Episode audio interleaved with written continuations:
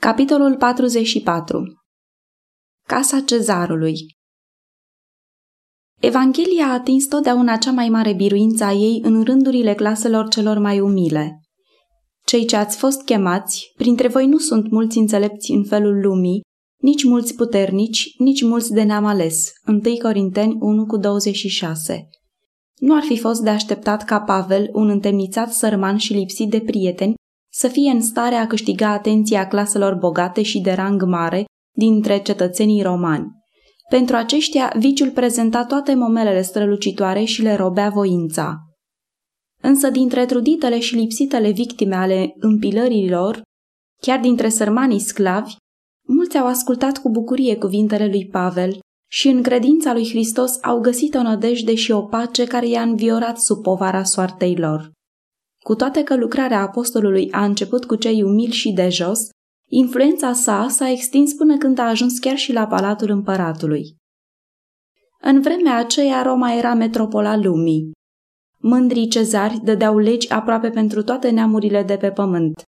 Împărat și curtean erau sau necunoscători ai umilului nazarinean sau îl priveau cu ură și de râdere. Și totuși, în mai puțin de doi ani, Evanghelia și-a făcut drum de la casa umilă a întemnițatului până la saloanele imperiale.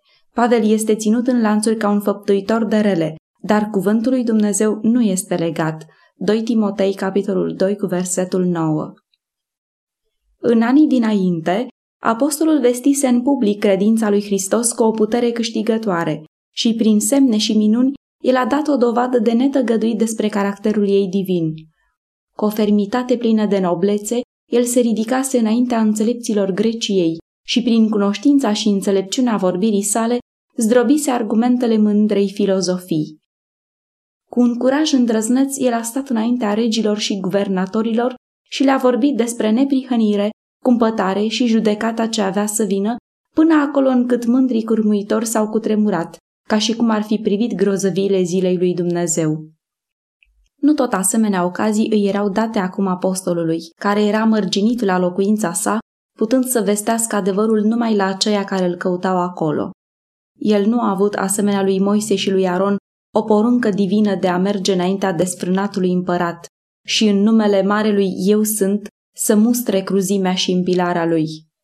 Totuși, chiar în vremea când principalul lui apărător era în mod clar izolat, rupt de orice lucrare publică, a fost câștigată pentru Evanghelie o mare biruință, căci chiar din casa împăratului au fost adăugați bisericii noi membri. Nicăieri nu putea să existe o atmosferă mai nepotrivită pentru creștinism ca la curtea Romei. Nero părea să fi șters din sufletul său și ultima urmă de divinitate, ba chiar de simțământ omenesc, pentru a purta asupra și însemnele lui satana. Sfetnicii și curtenii lui, în general, aveau același caracter ca al lui, cruzi, decăzuți și stricați.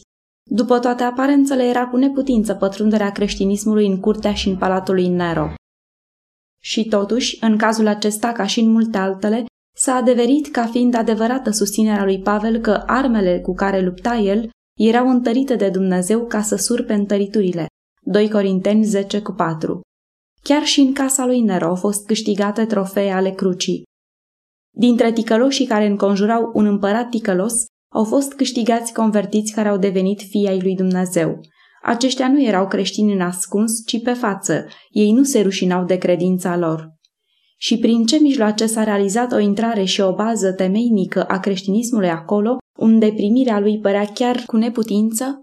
În epistola sa către filipeni, Pavel atribuie succesul său în câștigarea de convertiți din casa lui Nero la credință propriei sale întemnițări. Temându-se ca nu cumva să se creadă că întristările sale împiedicaseră înaintarea Evangheliei, el îi asigura, vreau să știți, fraților, că împrejurările în care mă găsesc mai degrabă au lucrat la înaintarea Evangheliei. Filipeni 1 cu 12 Când au aflat pentru prima dată că Pavel avea să viziteze Roma, bisericile creștine nădăjduiau la un triumf măreț al Evangheliei în această cetate. Pavel dusese adevărul în multe țări. El îl vestise în cetăți mari, Oare nu putea acest apărător al credinței să aibă succes în câștigarea de suflete la Hristos chiar și în metropola lumii? Dar nădejdile lor au fost fărâmate la vestea că Pavel plecase la Roma ca întemnițat. Ei au sperat plin de încredere să vadă că Evanghelia, odată statornicite în acest mare centru, se va întinde cu repeziciune la toate neamurile și va deveni o putere biruitoare pe pământ. Cât de mare le era dezamăgirea! Așteptările omenești dăduseră greș, însă nu și planurile lui Dumnezeu. Nu prin predicile lui Pavel, ci prin lanțurile sale a fost atrasă atenția curții asupra creștinismului. Ca întemnițat, el a sfărâmat din sufletele multora lanțurile care îi țineau în robia păcatului. Și aceasta nu era totul. El declară, cei mai mulți din frați, îmbărbătați de lanțurile mele, au și mai multă îndrăzneală să vestească fără teamă cuvântul lui Dumnezeu. Filipeni 1 cu 14 Răbdarea și voința lui Pavel din timpul îndelungatei și nedreptei lui întemnițări, curajul și credința lui erau o continuă predică. Spiritul lui, atât de deosebit de spiritul lumii, dădea mărturie că o putere mai mare decât aceea a pământului era prezentă cu el. Și, prin exemplul său, creștinii erau îndemnați la o și mai mare râvnă ca apărători ai lucrării, din a cărei activitate publică Pavel fusese scos. În felul acesta, lanțurile lui Pavel aveau influență, așa că atunci când puterea și utilitatea lui păreau înlăturate și când după toate aparențele el putea face cel mai puțin, atunci el a strâns nopți pentru Hristos din câmpuri din care se părea că era cu totul înlăturat. Înainte de încheierea acestor doi ani de întemnițare, Pavel a fost în stare să spună În toată curtea împărătească și pretutindenea iura, toți știu că sunt pus în lanțuri din pricina lui Isus Hristos. Și printre cei care trimiteau salutări filipenilor, el amintește în mod deosebit pe cei din casa cezarului. Filipeni 1 cu 13 și 4 cu 22. Atât răbdarea, cât și curajul își au biruințele lor. Prin smerenie în încercări, numai puțin prin îndrăzneală în acțiune, suflete pot fi câștigate la Hristos. Creștinul care dovedește răbdare și voioșie în lipsuri și suferință, care întâmpină chiar moartea cu pacea și liniștea unei credințe neșovăielnice, poate săvârși pentru Evanghelie mult mai mult decât ar fi putut săvârși printr-o viață lungă de credincioasă lucrare. Deseori când slujitorul lui Dumnezeu este scos din împlinirea activă a datoriei, măsură tainică pe care vederea noastră mioapă ar deplânge, este hotărâtă de Dumnezeu pentru împlinirea unei lucrări ce altfel nu ar fi fost făcută niciodată. Urmașul lui Hristos să nu gândească atunci când nu mai este în stare să lucreze în mod public și activ pentru Dumnezeu și adevărul său că nu mai are de făcut nicio lucrare și că nu mai poate dobândi nicio răsplată. Adevărații martori ai lui Hristos nu sunt niciodată dați la o parte. Atunci când sunt sănătoși și când sunt bolnavi, când sunt în viață, cât și atunci când sunt morți, Dumnezeu îi folosește încă.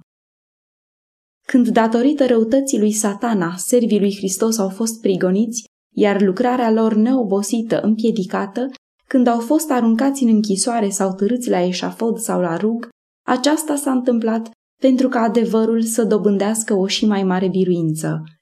Când acești credincioși au sigilat mărturia vieții cu sângele lor, suflete care până atunci stăteau la îndoială și în nesiguranță au fost convinse despre credința lui Hristos și, plină de curaj, au luat poziție pentru el. Din cenușa martirilor a răsărit un îmbelșugat seceriș pentru Dumnezeu. Râvna și credincioșia lui Pavel, cât și a conlucrătorilor săi, numai puțin decât credința și ascultarea acestor convertiți la creștinism în împrejurări atât de potrivnice, alcătuiesc o mustrare față de trândăvia și lipsa de credință în lucrarea de slujire a lui Hristos. Apostolul și conlucrătorii săi ar fi putut argumenta că ar fi fost un lucru zadarnic să cheme la pocăință și la credința în Hristos pe slujitorii lui Nero, supuși așa cum erau ispitelor celor mai crunte, înconjurați de piedici grozav de mari și expuși unei împotriviri nemiloase. Chiar dacă ar fi fost convinși în privința adevărului, cum ar fi putut ei să-i dea ascultare? Dar Pavel nu a judecat în felul acesta. În credință, el a prezentat acestor suflete Evanghelia și printre aceia care au auzit au fost unii care s-au hotărât să asculte de ea cu orice preț. Neținând seama de piedici și primejdii, ei erau gata să primească lumina și să se încradă în Dumnezeu care să-i ajute ca lumina lor să lumineze și pe alții. Nu numai că au fost câștigați la adevăr, convertiți chiar din casa cezarului, dar după convertirea lor, ei au rămas în acea casă. Ei nu se simțeau liberi să-și părăsească posturile datoriei lor, pentru că situațiile din jurul lor nu mai le erau potrivite. Adevărul îi găsise acolo și ei au rămas acolo, pentru ca, prin viața și caracterul lor schimbat, să dea mărturie despre puterea transformatoare a noii credințe. Este cineva ispitit să facă din împrejurările în care se găsește o scuză de a nu mărturisi pe Hristos? Să cugete la situația ucenicilor din casa cezarului, de căderea morală a împăratului, de sfrâul de la curte. Cu greu ne putem închipui împrejurări mai nefavorabile unei vieți religioase și care să atragă după sine un sacrificiu sau împotriviri mai mari decât acelea în care s-au găsit acești convertiți. Și cu toate acestea, în mijlocul greutăților și primejdilor, ei și-au păstrat credincioșia lor. Din pricina piedicilor care par de netrecut, creștinul poate căuta să se scuze de a asculta adevărul, așa cum este el în Isus, dar el nu poate aduce nicio scuze care să reziste cercetării. Dacă el ar putea face aceasta, atunci ar dovedi că Dumnezeu este nedrept în aceea că el a stabilit pentru copiii săi niște condiții de mântuire pe care ei nu le pot împlini. Cel care este hotărât în inima sa să-i slujească lui Dumnezeu va găsi ocazia de a da mărturie pentru el. Greutățile nu vor avea putere să împiedice pe acela care este hotărât să caute mai întâi împărăția lui Dumnezeu și neprihănirea sa. În puterea câștigată prin rugăciune și cercetarea cuvântului, ei vor umbla după virtute și vor lepăda viciul. Privind la Isus, începătorul și desăvârșitorul credinței, care a îndurat împotrivirea păcătoșilor față de sine, credinciosul va întâmpina curajos de faima și de râderea. Și ajutor și har îndestulător pentru orice împrejurare sunt făgăduite de acela al cărui cuvânt este adevăr. Brațele sale veșnice cuprind sufletul care se îndreaptă spre el după ajutor. Ne putem încrede cu toată siguranța în grija sa, spunând, ori de câte ori mă tem, eu mă încred în tine. Psalmul 56 cu 3. Dumnezeu își va împlini făgăduințele față de toți aceia care își pun încrederea în El. Prin propriul său exemplu, Mântuitorul a arătat că urmașii săi pot fi în lume și totuși nu din lume. El a venit nu pentru a se împărtăși de plăcerile ei amăgitoare, spre a fi stăpânit de obiceiurile ei și a urma practicile ei, ci de a face voia tatălui său, să caute și să mântuiască ce era pierdut. Cu această țintă înaintea sa, creștinul poate rămâne nemolipsit în orice împrejurare. Oricare ar fi situația sau împrejurările, mai înalte sau mai umile, el va da pe față puterea adevăratei religii printr-o credincioasă îndeplinire a datoriei. Nu scutit de încercare, ci în mijlocul ei se dezvoltă caracterul creștin. Dând piept cu refuzul și împotrivirea, urmașul lui Hristos ajunge la o mai mare veghere și la o mai serioasă rugăciune către ajutorul cel puternic.